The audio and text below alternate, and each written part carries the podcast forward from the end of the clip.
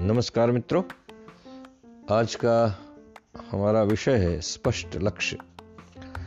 स्वप्न देखना, जिसकी पिछले सप्ताह हमने बात की, किसी लक्ष्य तक पहुँचने की पहली सीढ़ी है।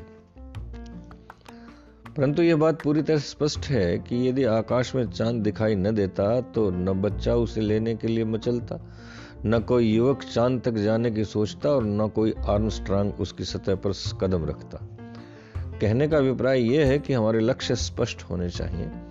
जीवन में जिन लोगों की भी बड़ी उपलब्धियाँ रही हैं, उनके सामने उनके लक्ष्य हथेली पर रखे आंवले की तरह स्पष्ट रहे। उन्नीस में हमारे नेताओं ने देश को एक नारा दिया और पूर्ण स्वराज की मांग की। लक्ष्य उनके सामने स्पष्ट था। इससे कम किसी कीमत पर मानने को तैयार नहीं थे। लक्ष्य के साथ समझौता नहीं होता, क्योंकि जिन लोगों को लक्ष्य प्राप्त करने होते हैं, वे समंदरों को चीर देते हैं। एक शायर ने कहा कि उल्लुलजमान दानिशमंद जब करने पे आते हैं, समंदर चीरते हैं, कोह से दरिया बहाते हैं, यानी पहाड़ों से दरिया बहा देते हैं। अंततः उन्नीस सौ सैंतालीस में हमें स्वतंत्रता प्राप्ति हुई। कई बार तो महान लोगों द्वारा अपने लक्ष्य प्राप्ति के लिए कही गई बात ही जनमानस के लिए प्रेरणा का स्रोत बन गई। और जन जन का लक्ष्य वही हो गया। 1942 में महात्मा गांधी का एक वाक्य, अंग्रेज़ों भारत छोड़ो तथा करो या मरो जैसे आह्वान जनमानस का लक्ष्य बन गए। देश का हर व्यक्ति करने या मरने के लिए तैयार हो गया। परिणाम? एक ऐतिहासिक सफलता। इसी के साथ जुड़ा है एक और देशभक्त वीर का लक्ष्य।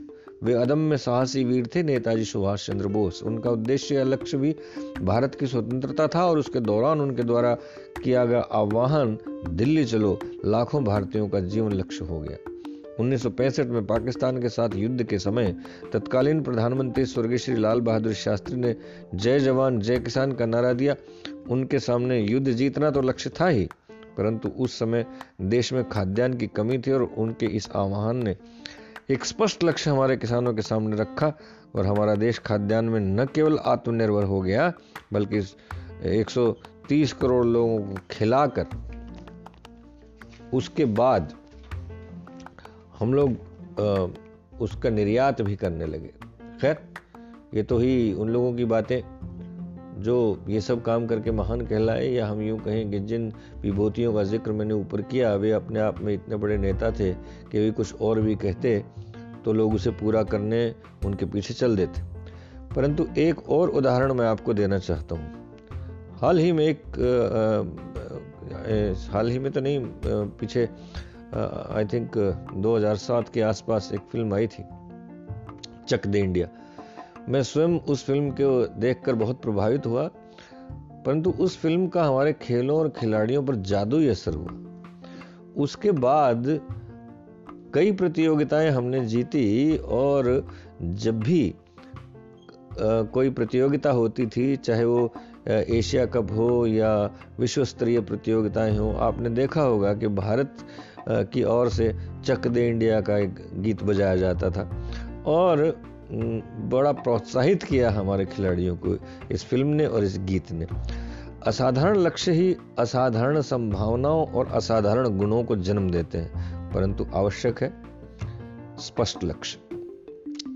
आप जानते ही हैं कि मैंने जीवन के चौदह वर्ष गोवा में बिताए, वहाँ जो घूमने के लिए पर्यटक आते हैं, उनके लिए एक आकर्षण है क्रूज टू नोवेयर। यह एक प्रकार का छोटा सा क्रूज है, जिस पर पर्यटक तीन घंटे तक समुद्र की सैर करते हैं, खाते पीते हैं नाचते गाते हैं, लेकिन पहुँचते कहीं नहीं। कारण यह है कि उसका अपना कोई लक्ष्य नहीं है। इसी प्रकार से बहुत से लोग जीवन में आपको ऐसे मिलेंगे, जिनके जीवन का कोई उद्देश्य नहीं है, जिनके जीवन का कोई लक्ष्य नहीं है। वह मरा हुआ है। एक संत ने कहा था कि जिसके जीवन का कोई लक्ष्य नहीं है वह मरा हुआ है। केवल उसे जलाना या दफनाना ही बाकी। वे उस क्रूज की तरह हैं जो चक्कर तो बहुत लगाता है पर कोई लक्ष्य न होने के कारण पहुँचता कहीं नहीं है। हाँ, इस संदर्भ में मैं कुछ और बातें आपसे कहना चाहूँगा कि ये इसी प्रकार से है कि हम स्टेशन पर गए सारा सामान हमने सूट सूटकेस में पैक कर रखा है। स्टेशन जाने के बाद हम लोग टिकट खिड़की पर गए जब टिकट लेने वाले बाबू ने पूछा कि कहाँ का टिकट चाहिए तो हमने कहा कहीं का भी दे दीजिए। कलकत्ता मुंबई चेन्नई या दिल्ली। तो कल्पना कीजिए कि टिकट बाबू हमें कहाँ का टिकट देगा और हम कहाँ पहुँचेंगे। यदि वह पहुँचे पूछे कि किस गाड़ी का टिकट दूँ और हम कहें किसी का भी गाड़ी का दे दीजिए। तो वह किस गाड़ी का टिकट देगा और हम किस गाड़ी से जाएँगे और कहाँ? अभिप्राय ये है कि आ, हमारा लक्ष्य स्पष्ट होना चाहिए। इस संदर्भ में मुझे एक बार फिर चक दे इंडिया की याद आ रही है। उस फ़िल्म में ये दिखाया गया कि शुरू में किसी का लक्ष्य स्पष्ट नहीं था और कोई अपने देश के लिए नहीं खेल रहा था। और जब उन्हें स्पष्ट लक्ष्य दिया गया तो आखिरी मैच में उन्हें यह भी बताया गया कि उनके पास केवल सत्तर मिनट है। इन्हीं सत्तर मिनट में वे सब कुछ पा सकते हैं। सत्तर मिनट उन्हें ज़िंदगी भर याद रहेंगे और वे सत्तर मिनट उनके जीवन में शायद दोबारा ना आए। फ़िल्म में दिखाया गया कि स्पष्ट लक्ष्य होने पर सब उसी प्रकार से खेले और विश्व कप जीत लिया। यहाँ दो बातें स्पष्ट रूप से दृष्टिगोचर होती हैं। मान लीजिए, विश्व विश्व कप हॉकी का फाइनल मैच होने वाला है। आप अति विशिष्ट अतिथियों की अगली पंक्ति में बैठे हैं। दोनों टीमें अपने अपने देशों के राष्ट्रगीत के बाद मैदान में आमने सामने खड़ी हैं। खेल शुरू होने की सीटी बजने ही वाली है। खिलाड़ियों और दर्शकों की धमनियों में रक्त का प्रवाह तेज हो गया है। मैच शुरू होता है और एक टीम के खिलाड़ी तेज़ी से विरोधी टीम के गोल की ओर बढ़ते हैं, परंतु वहाँ पहुंचकर वे एकदम भौचक्के रह जाते हैं, मायूस हो जाते हैं, क्रोध आने लगता है। क्यों? क्योंकि वहाँ गोल पोस्ट ही नहीं। जब दूसरी ओर देखते हैं तो पता चलता है कि उधर भी गोल पोस्ट नहीं है। क्या आप बता सकते हैं कि उस मैच में दोनों टीमों का स्कोर क्या होगा? कौन सी टीम मैच जीती? नहीं ना? इसके लिए आवश्यक है कि स्पष्ट लक्ष्य उनके सामने हो। दूसरी बात जो इस उदाहरण से स्पष्ट हुई, वह यह कि सपने के साथ यदि समय सीमा तय नहीं की जाती तो वह लक्ष्य नहीं बनता। वे सत्तर मिनट उन खिलाड़ियों के जीवन के अमूल्य सत्तर मिनट थे, जिनमें उन्हें लक्ष्य प्राप्त करना था। बिना समय सीमा के तय किया गया लक्ष्य स्पष्ट लक्ष्य नहीं होता। इस बात का आप, हमेशा ध्यान रखें। महाभारत का एक प्रसंग है कि गुरु द्रोणाचार्य कौरवों और पांडवों को शस्त्र विद्या सिखा रहे थे। उन्होंने एक मिट्टी की चिड़िया बनाकर एक पेड़ पर रख दी। सभी विद्यार्थियों से कहा कि इस चिड़िया की आँख में निशाना लगाना है। सभी अपने अपने धनुष बाण लेकर तैयार हो गए। गुरु द्रोण ने युधिष्ठिर को बुलाकर कहा, तुम्हें क्या दिखाई दे रहा है? उसने उत्तर दिया कि, मुझे पेड़ और उस पर रखी चिड़िया दिखाई दे रही गुरुदेव ने सभी शिष्यों को बुलाकर बारी बारी यही प्रश्न किया और सबके उत्तर एक जैसे थे कि उन्हें जंगल, पेड़, पौधे अपने साथी चिड़िया सब दिखाई दे रहे अंत में उन्होंने अर्जुन को बुलाया और पूछा कि तुम्हें क्या दिखाई दे रहा है? अर्जुन ने कहा गुरुदेव मुझे तो केवल चिड़िया की आँख दिखाई दे रही है। इसके अलावा मुझे कुछ भी दिखाई नहीं दे रहा। गुरुदेव ने उसे निशाना लगाने के लिए कहा और तीर सीधा चिड़िया की आँख में जाकर लगा। आशय ये कि जब लक्ष्य हमारे सामने स्पष्ट होता है तो सफलता मिलना लगभग तय होता है। स्पष्ट लक्ष्य का आ, हमारे जीवन में होना या समक्ष होना अति आवश्यक है। पिछले एक पॉडकास्ट में मैंने फ्लोरेंस चार्डविक की कहानी सुनाई थी जो बहुत अच्छी तैराक होने के बावजूद इंग्लिश चैनल केवल इसलिए पार नहीं कर पाई कि उसे दूसरा किनारा कोहरे के कारण स्पष्ट दिखाई नहीं दे रहा था। जबकि वह थोड़ी ही दूरी पर था।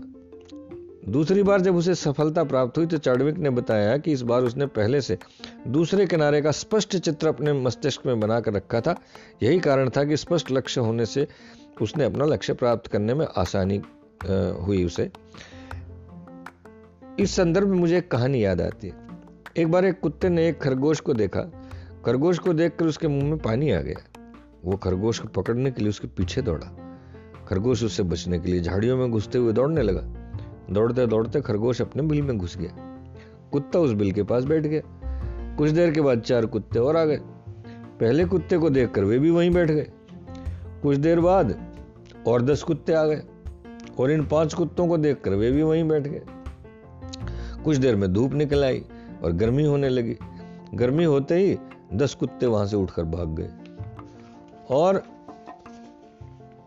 पाँच कुत्ते बैठे रहे। थोड़ी देर में धूप और तेज हो गई। धूप तेज होने पर चार कुत्ते भी भाग गए। वहाँ एक कुत्ता ही बच गया। क्यों? क्योंकि उसके सामने स्पष्ट लक्ष्य था। दूसरों ने तो खरगोश को देखा ही नहीं था। जिसने देखा था, वही बैठा रहा। स्पष्ट लक्ष्य आपके सामने हो, इसके लिए आवश्यक है कि उन लक्ष्यों को सदैव अपनी आँखों के सामने रखने के लिए लिख लिया जाए। जब हम किसी बात को लिखित में देते हैं तो हम उसके प्रति वचनबद्ध होते हैं।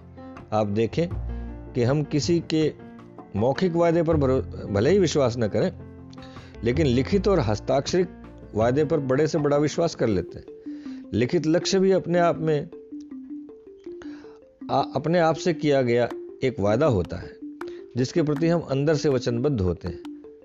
आ, एक बार मैंने शायद आपको लू हल्टन की कहानी आ, सुनाई थी जिसके इक्यानवे स्वप्न कुछ ही वर्षों में पूरे हो गए थे। यही काम एक स्कूल के अध्यापक ने किया। उसने अपने विद्यार्थियों को कहा कि अगर तुम अपने लक्ष्यों को प्राप्त करना चाहते हो तो उन्हें लिख डालो। कक्षा में केवल कुछ ही विद्यार्थियों ने अपने लक्ष्यों को लिखा। स्कूल छोड़ने के बाद भी अध्यापक ने अपने विद्यार्थियों से संपर्क बनाए रखा।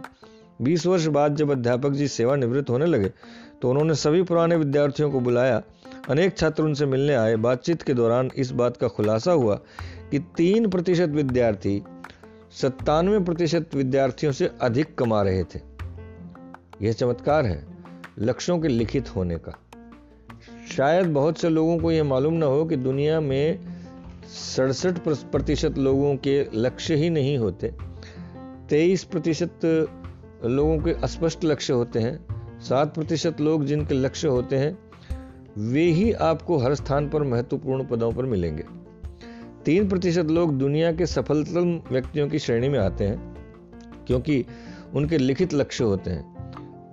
एक बहुत ही आम सी बात है कि यदि हम बाज़ार से सामान लेने जाते हैं तो एक सूची बनाकर ले जाते हैं। यदि हमें पंद्रह बीस चीज़ें लानी है और हमने सूची नहीं बनाई तो बहुत प्रबल संभावना है कि हम उनमें से कुछ चीज़ें भूल जाएँ। मगर सूची बनाकर यदि बाज़ार ले गए तो ऐसा होने की संभावना बहुत ही कम है। एक मज़ेदार घटना आपको सुनाता हूँ। मेरे कक्षा में एक बार 2007 की बात है। एक विद्यार्थी थी, उनका नाम था श्रीमती दुर्गा कश्यप। वे हमेशा समय से कक्षा में आती थी। मैं जो भी होमवर्क देता, उसे प्रतिदिन करके लाती थी। लेकिन उन्हें पता नहीं क्यों इस बात का विश्वास नहीं था कि वे अच्छे अंकों से पास हो जाएँगे। वे कहती थी, अगर मैं केवल पास हो गई तो भी भगवान को बहुत धन्यवाद दूँगी। जब परीक्षा में कुछ ही दिन बचे थे तो कहने लगे कि, सर, मुझे आपसे कुछ बात करनी है। मैं, हम दोनों तथा मेरे एक अन्य विद्यार्थी फिर से कक्षा में बैठ गए, तब वे मुझसे कहने लगे कि, सर, मेरा पास होना संदिग्ध है, मुझे बहुत डर लग रहा है। आप कृपया मुझे सलाह दें कि मुझे परीक्षा देनी चाहिए कि नहीं? मैंने उनको समझाया कि आप अच्छे ढंग से कक्षाओं में पढ़े हैं, आपने हमेशा अपना होमवर्क किया है। मुझे पूरा विश्वास है कि आप अच्छे अंकों से पास हो जाएँगे। आप निश्चिंत होकर परीक्षा दीजिए। मैंने कहा, मैं आपका अध्यापक हूँ और आपके बारे में आपसे ज़्यादा जानता हूँ, इसलिए आप अपने ऊपर और मुझ पर विश्वास रखिए। खैर समझाने बुझाने के बाद वे परीक्षा देने के लिए तैयार होगी और जब परीक्षा समाप्त होती है होती थी तो मैं सभी विद्यार्थियों से पूछता था कि आपकी परीक्षा कैसी हुई।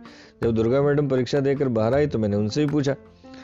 तो वो कहने लगी कि पता नहीं सर, मैंने क्या लिखा, क्या नहीं लिखा? खैर, परीक्षा परिणाम आने तक मेरी उनसे मुलाकात ही नहीं। एक दिन जब मैं कार्यालय पहुँचा तो मेरे कुछ विद्यार्थियों ने मुझे बताया कि परीक्षा परिणाम इंटरनेट पर आ गया सबने अपने अपने मार्क्स बताए। तो मैंने उनसे पूछा कि सबसे ज़्यादा मार्क्स किसको मिले? तो उन्होंने कहा दुर्गा मैडम को। मुझे भी आश्चर्य मिश्रित हर्ष हुआ और मैंने उन्हें बुलाकर शुभकामनाएँ दी। वे मुझसे पूछने लगी क्या आपको विश्वास था कि मैं प्रथम स्थान पर आ जाऊँगी? मैंने कहा कि यह तो मुझे विश्वास था कि आप अच्छे अंकों से पास हो जाएँगी। प्रथम आएँगी ऐसा मैंने नहीं सोचा था। तब तो उन्होंने मुझसे कहा, सर, मैं आपको एक बात बताना चाहती हूँ जो मैंने किसी को नहीं बताई। मैंने पूछा, वो क्या?